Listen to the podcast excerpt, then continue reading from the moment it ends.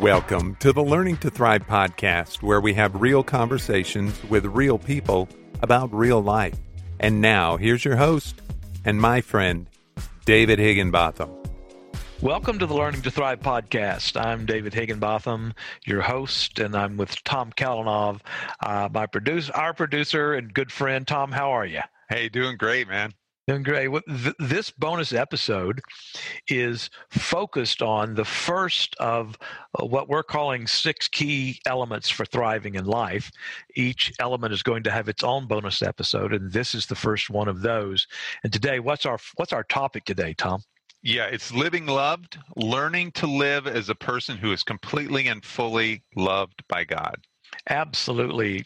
Uh, the, the question you have to ask yourself, or I want you to ask yourself, and that I've asked myself and do on a fairly regular basis, is what would my life be like tomorrow if I woke up and put my feet on the floor? And the first thought that rose up in my heart was, today, I'm completely and fully loved by God. I'm completely, fully loved and accepted by God today, right now, before I do, think, or be, go act in any way. My day begins with that realization that I'm completely, fully, and loved by God. Tom, that you think that would make a difference in our lives? Huge. Huge difference. It really does. It, it's been making a difference in my life for quite a while, and uh, it's something that's been stirred up in me. It's one of those six key elements that I've, I've, I've, I believe over the years have gotten clarified in my own mind that help us to be able to thrive or flourish in life, in our life in Christ. Because, see, it, it doesn't just happen accidentally. It doesn't Definitely. just it, it doesn't just happen. It, it comes about because of a purposeful, focused engagement with God. So let's talk about that for a few minutes, Tom. Absolutely. And, you know, a couple of the things, there's there's a bunch of bullet points in here, but w- one of the ones that really jumped out at me, because maybe it's all of the church, but the Western church seems to have this obsession with sin. Yeah. And you have in here, and I haven't really seen this delineated. What about when I sin? What happens then? And you have two points. What happens in heaven? What happens on earth? Well, I think those are all good questions. I mean, th- there is a huge focus on sin in the American church. I- I'm not, let me just clarify up front, because I know somebody's going to say, well, you're saying, blah, blah, blah. No, I, I'm not saying sin is a good thing, Tom. I mean, absolutely. Uh, and nothing that I say going forward here in the next few minutes is go- is meant to imply that I think sin is a good thing. But I think it's a good question to ask. What happens when I sin? Well, I grew up believing that when I sinned, God turned away from me on his throne, so to speak. It was like a swivel throne, like an office chair. You know, you can spin it to the left or you can spin it to the right. That he would, I had this sense that God would turn away from me when I sinned, and that his back was turned toward me because he was, he was upset with me, or he was disgusted with me, or he was disappointed in me. And those are the kinds of images that I grew up with. Now, I'm not blaming anybody for those images. I'm just telling you what was there. So a good question is, what happens when I sin? Well, I'm confident to tell you, uh, and again, I'll get fewer Christmas cards this year than last year. I'm confident to tell you that what happens when you sin in heaven, what happens in heaven when you sin? Nothing.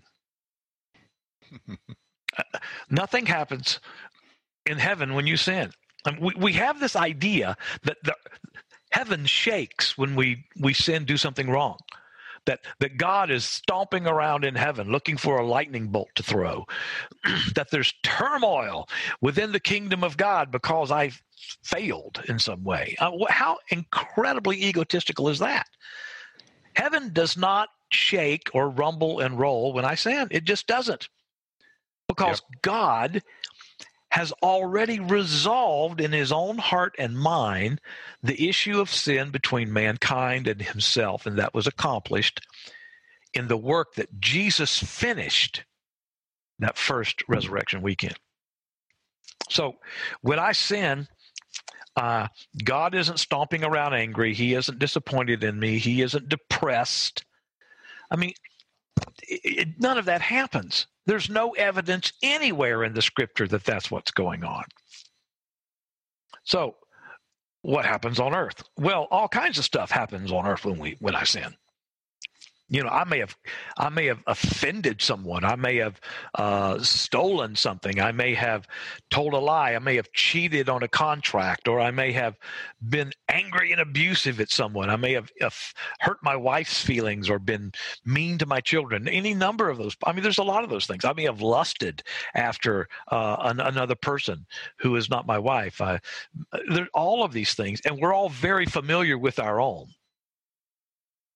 And so what happens on earth? Well, it just depends.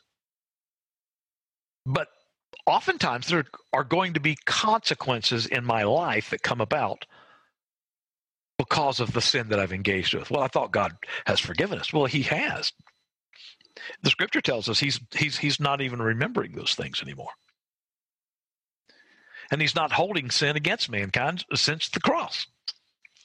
The offer of forgiveness has been the key, a key element of the gospel from the very beginning. People just have to receive the free gift of God and his grace. But on a human level, hmm, it ain't necessarily so. Right. You know, there, there's there's going to be consequences. Uh, you, you murder someone. Yeah. God has forgiven you. God loves you. But there's consequences. You're going you're, to you're, you're going to jail, and yep. and, and you may. You may face a death penalty. Yep. Okay. You get drunk and drive your car. Okay. I, you know, you, it's not a good thing. Right. You know, don't do it. But there, there are very possibly going to be consequences. We, we do not. There is not a one-to-one co- correlation between sin and consequences. It doesn't just happen that way. But there are consequences that can come and often do come, and I think. That they, they we have consequences within our own soul, right? It, it's something when you said consequences, sin and the consequences that come from that. What about living loved and the consequences that come from that? David, you're a father, you're a grandfather. I, I, I mean, it's going to be a tough question, so I'll I'll, I'll give you a couple minutes to to reflect and answer. Are your kids, your grandkids, going to act better? Are they going to be more receptive if you are loving and approving of them, or if you're harsh and, and, and your love is conditional? Tough well, question. Yeah, yeah. Let me let me reflect back to you that, that that's the way I grew up believing God was. Right. I, I grew up believing that God was right on the line of being chapped. And it wouldn't take much, you know, just the least little thing could set him over the edge. And that was my understanding of God. And, and as I later on, many, far too many, far too many years later, began to understand the grace and the mercy and the love and the peace of God, and became to, came to understand that the nature of God is love. It's not just something that he does. It's what he is. It's who he is. So to answer your question, my grandchildren are going to respond in in love to me because of the love that I pour out for them. They're going to respond in kindness to me because I pour out kindness for them. And that is that reciprocal uh, principle that we, for the, you know, not, it's, it's not, it's not universally true, but for the most part, when we treat other people with love and graciousness and kindness, we get that in return as best they're able. But yeah, it, it's knowing that I've been fully loved, completely and fully loved by God. Not just understanding that in a theological sense. This is not a theological statement, guys. This is a statement of reality. And knowing that I'm completely and fully loved by God, to use a term that's commonly expressed now, is a game changer. It changes the way I view life. It changes the way I view me. It, it begins to change me on the inside, because as I am able to receive his love, as I am able to come to grips with the reality of his love and his acceptance of me, that changes me in here. Mm. And Tom, I, I'm better able to love and accept you with your flaws I'm sure you have some someplace. Absolutely. Uh, one or two here or there.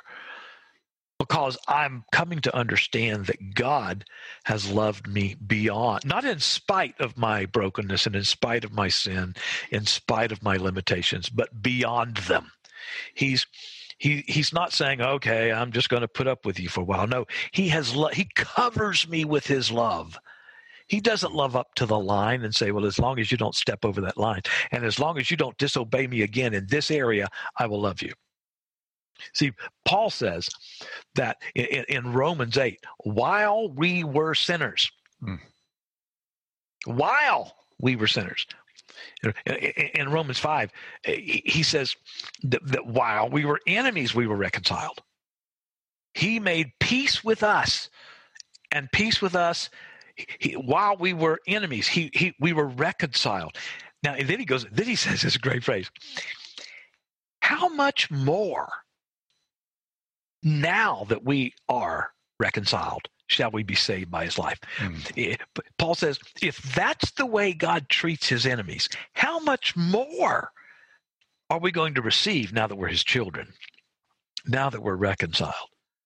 And there's this truth. You see, I was talking with a guy yesterday, and, and he's struggling with some areas in his life, and he was re- recounting some things in his life, in his past, that that he has that, that he's that he's done is some bad stuff and some terrible things, and he knows it, and he's not thinking it's not a big deal, but these things keep coming up. And I was talking with him, and I said, "Oh, the, you're the problem is you're confusing the facts with the truth."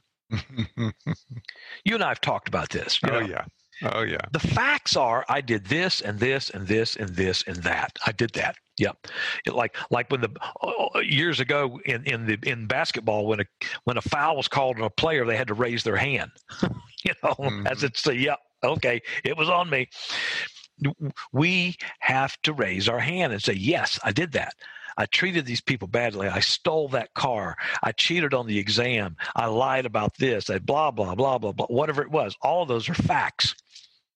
And this guy was rehearsing in his mind. I believe the enemy was bringing these things to his mind and, and assaulting him. And he would get sidetracked and believing, oh my goodness, yes, I did that. I'm so, I know God forgave me, but I just feel so bad about it. And I said, look, I called his name and I said, you, you're, you're confusing the facts with the truth. Here's the truth.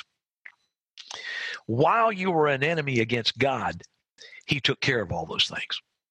That the first Easter weekend that Jesus went to the cross, died, buried, rose again. Paul tells us in Second Corinthians five that in that context, God was reconciling to himself the world, mm. no longer counting people's trespasses or their sins against them. And here's the reality, Tom. When I sin, I shouldn't. And I and, I, and I'm saying it's not serious, but it is not something that breaks my relationship with God. Right. It is not something that severs my relationship with God. I've people say, well, you know, you're you're still saved, but your fellowship with God, it it destroys your fellowship with God. Well, I, you know, I'm going to call bogus on that. Right. Because God does not have a swivel throne. He, he, you can't catch him by surprise. Nothing that I have done this week that was not pleasing to God. And there's always that thing. It's those things. God doesn't turn away from us. He's already, he's already provided the, the blood of Jesus to cover those things. They've already been dealt with. And he invites us to, hey, come away from that.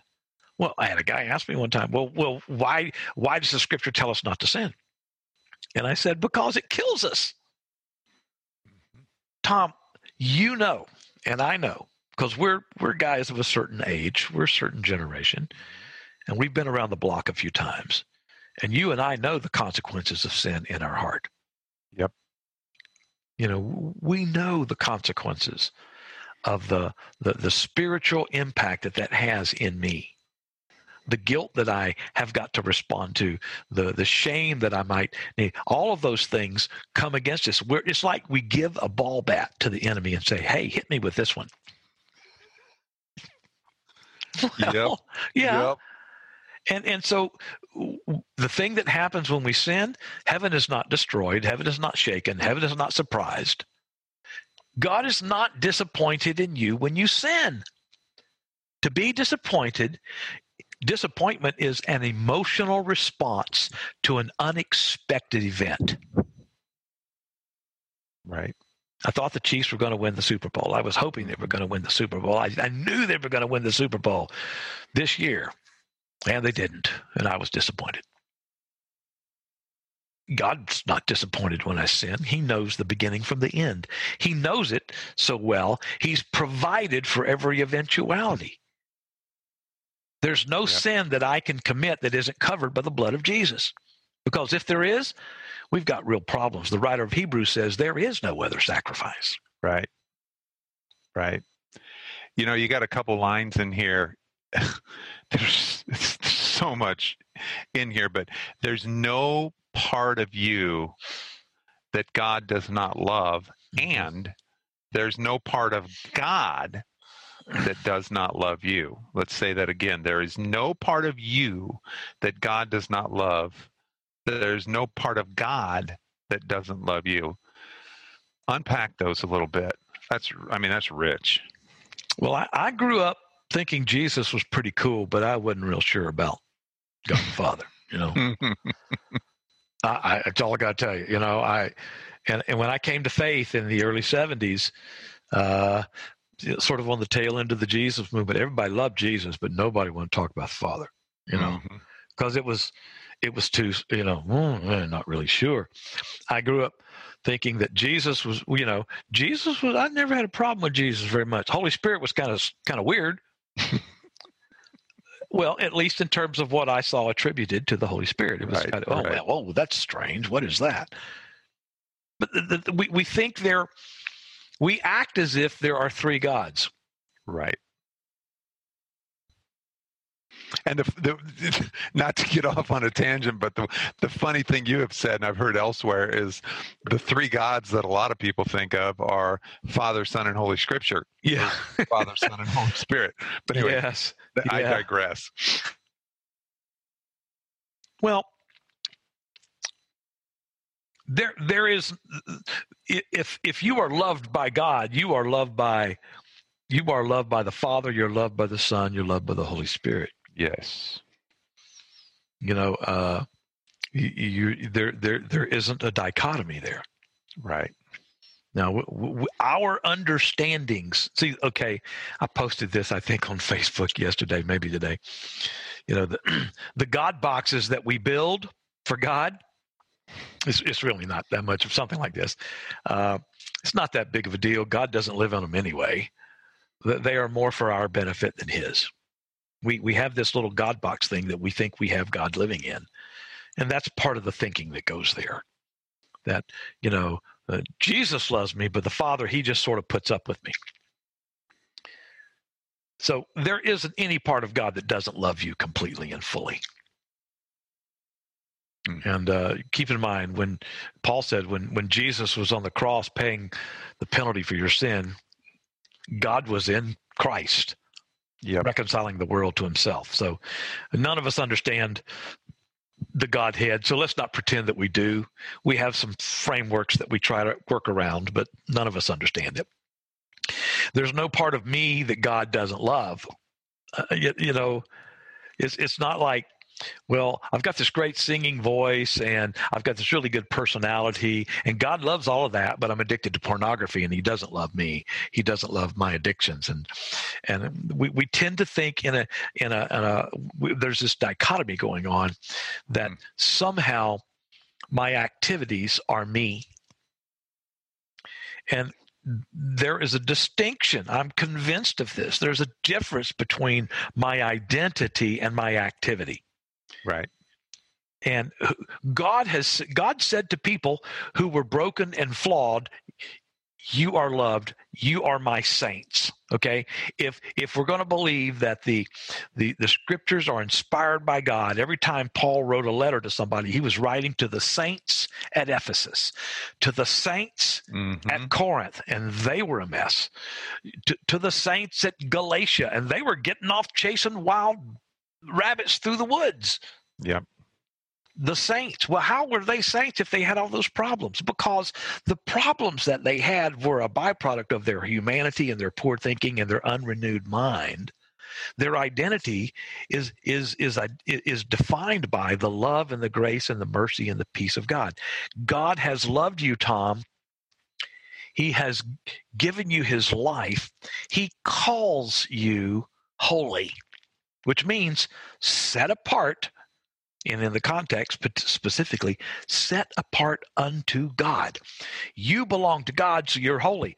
The table in the tabernacle that held the lamp, it was holy. The lamp was holy. Why? Because it belonged to God. Mm-hmm. The structure that held up the, the, the tent was holy. The, the, the altar was, it was all holy. It couldn't sin. It was about identity. And one of the things that I really want people to hear is that when we're talking about who we are as believers and followers of Jesus Christ, we have to connect with the core identity, and that is loved ones. We are loved by God, cherished by Him. Part of the challenge we face is that most people in the American church are familiar with verses, but not with the Bible. Yeah.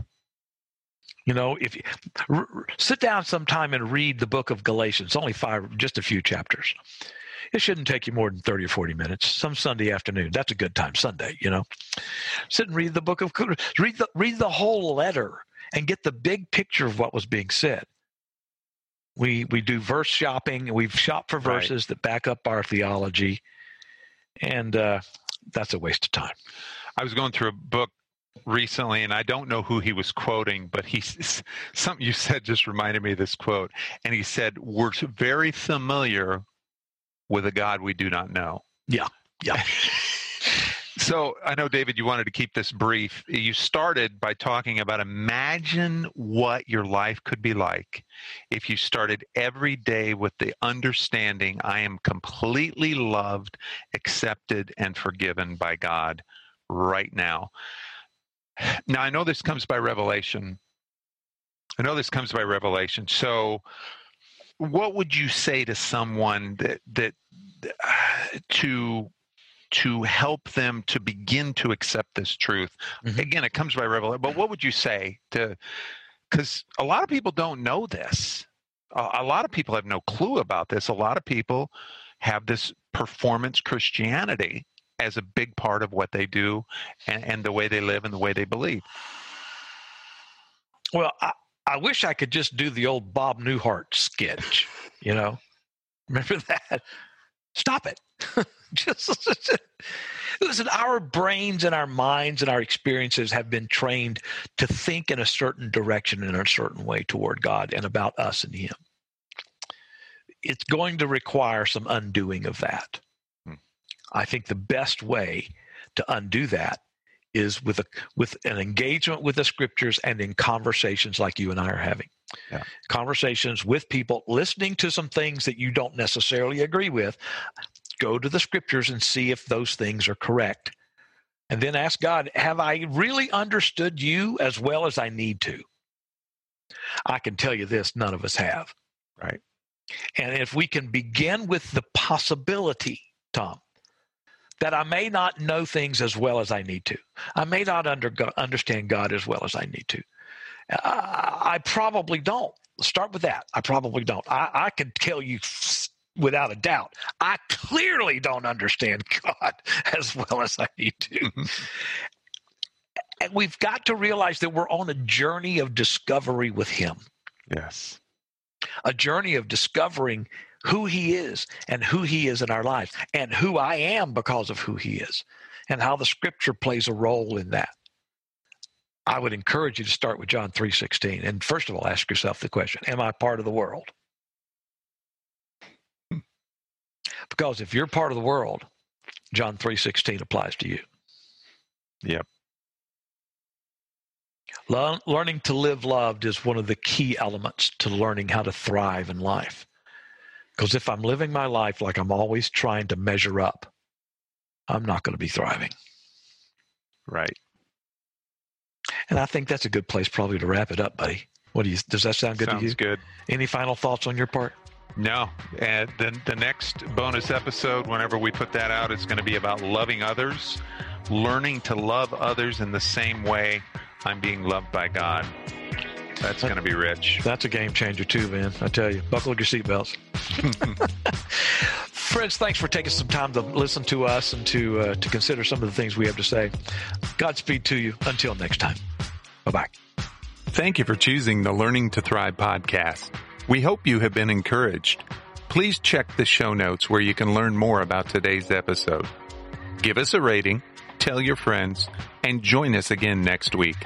Together, we are learning to thrive.